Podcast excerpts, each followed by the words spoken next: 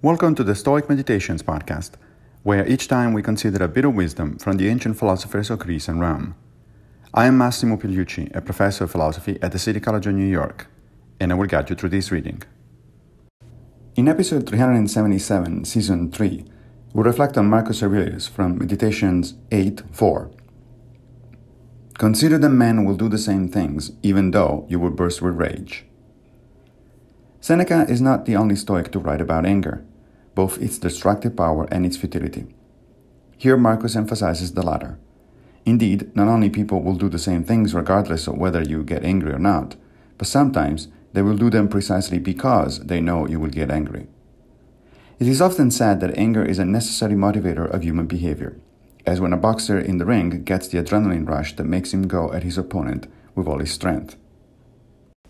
But in fact, if you talk to actual boxers, they will tell you that a key to winning in the ring is precisely to keep your cool and not fall for your opponent's attempts to trigger your anger. As in the ring, so in life.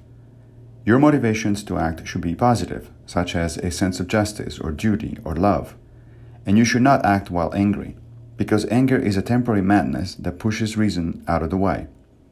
Even if your anger is justified, you'll end up doing something that you will regret.